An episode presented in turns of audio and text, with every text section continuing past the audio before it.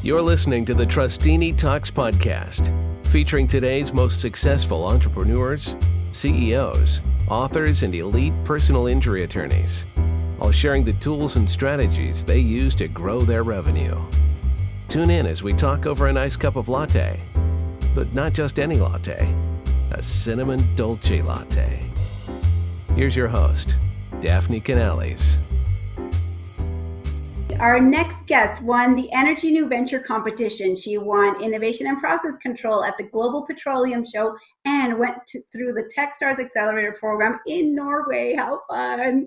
She raised venture capital funding for her oil and gas control room automation software, and she does a lot of rock climbing, mountaineering, backcountry skiing when it's not the COVID era. Please welcome Vicki Knott. She's the CEO of and co-founder of Crux OCM. Welcome. Thanks for having me. Thanks for joining us. We actually tried this once before and we forgot I forgot to press record. It's okay. We're going to do it again. It's going to be just as good or better. It's be awesome. so tell me a little bit Techstars is a really big deal. Tell me a little bit about your experience in the program.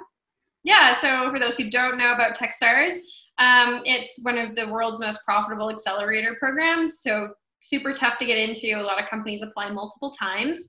Uh, they do have like 52 programs, I think, across the world. And we were fortunate enough to get accepted into the program that's in uh, Oslo, Norway. So we lived in Oslo for three months in uh, the fall of 2018.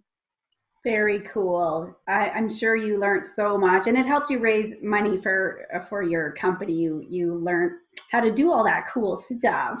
Yeah, definitely something different to learn. Yes. So tell me a little bit about your software.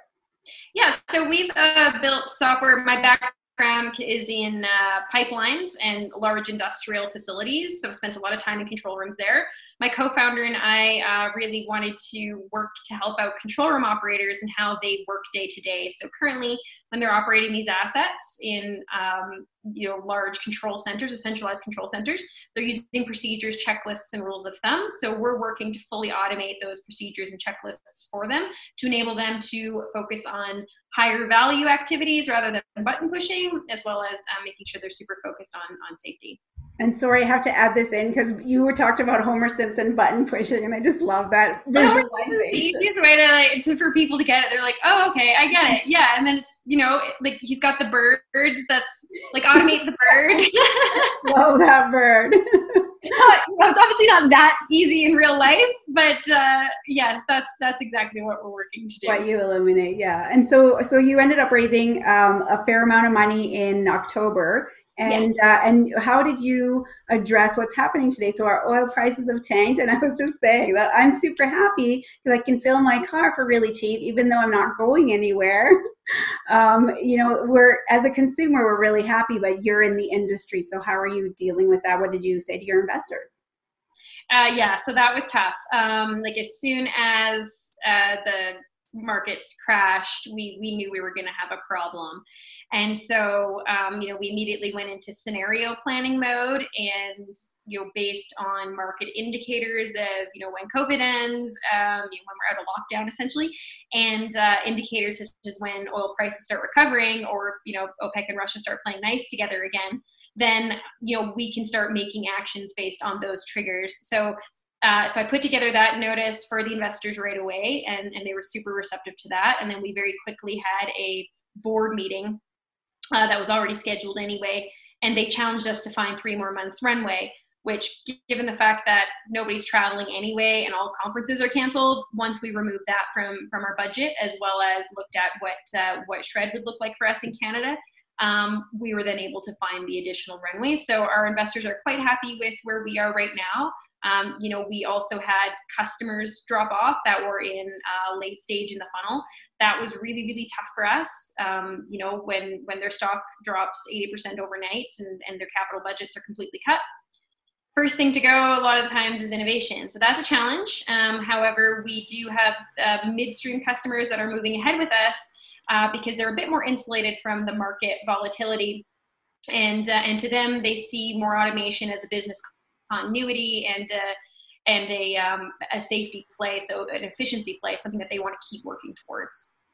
Awesome. And and this whole time uh, you've been you're a virtual team. You you figured out the virtual model, so it wasn't a big transition for you to um, you know keep doing what you're doing. Yeah. yeah, but you do it a little bit differently. I, I hadn't heard of you use the term OKR when we were chatting. And uh, can you tell us a little bit more about how you run your team meetings and uh, yeah, it's more of a, a, management philosophy. So similar to KPIs, like lots of folks have heard of KPIs. OKRs is a uh, similar concept, just quite quite a bit different. Um, so the way that it works is that you know we we used a book called Measure What Matters, and this is a model that Google and IBM uses. So we set our company goals. Um, so as a company, you know, based on the board and, and the team, like what is it that we need to accomplish this year? Then we set our goals for Q for Q2. So we set our, our goals for the quarter. From those goals, uh, the team then goes away and they write their own objectives of how they're going to achieve those goals. And then below those objectives, they have actionable key results. So they'll have like, you know, three to five actionable key results. And it's a very bottom up process where they set it themselves. Um, why this is really handy when you're running a remote team is because we meet weekly to review the OKRs, and every key result is scored from zero to one on a weekly basis, so you can actually track progress. Um, so one week you'll have point one, and then on something, and then the next week it'll be point two. Um, all of this is a bit different than KPIs as well because um, the whole the whole point of it is to be doing it daily or doing it all the time, not just once a year in your performance review.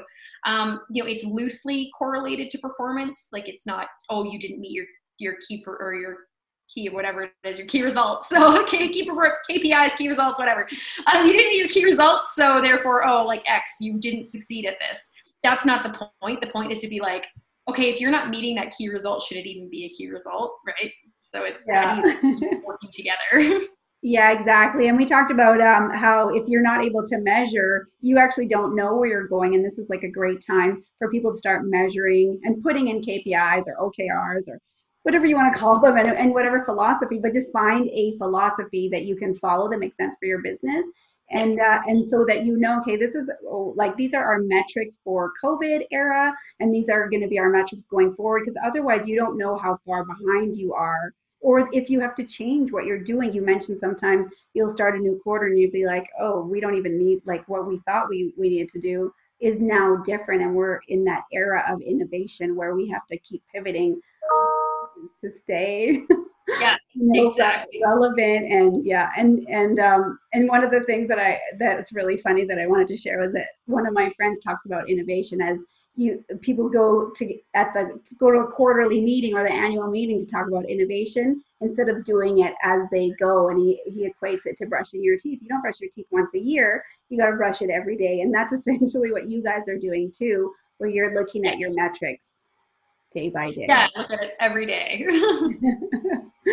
yeah, and so uh, so well, congratulations, Vicki. It's so nice to hear that you're doing well. You're an Alberta-based business, uh, women in tech. It's, it's just really fun to to catch up and see how much um, you're you've done. You know, since we've met and and all the hustle that that you've had to do to get to where you are and you are going to thrive essentially you're through this, however long it is. Yeah, it's a hustle is right. And it's like, okay, the hustle just got even more hustly, but but that's okay. oh, I like that. and thanks for doing this. These are great. So this is this is super fun.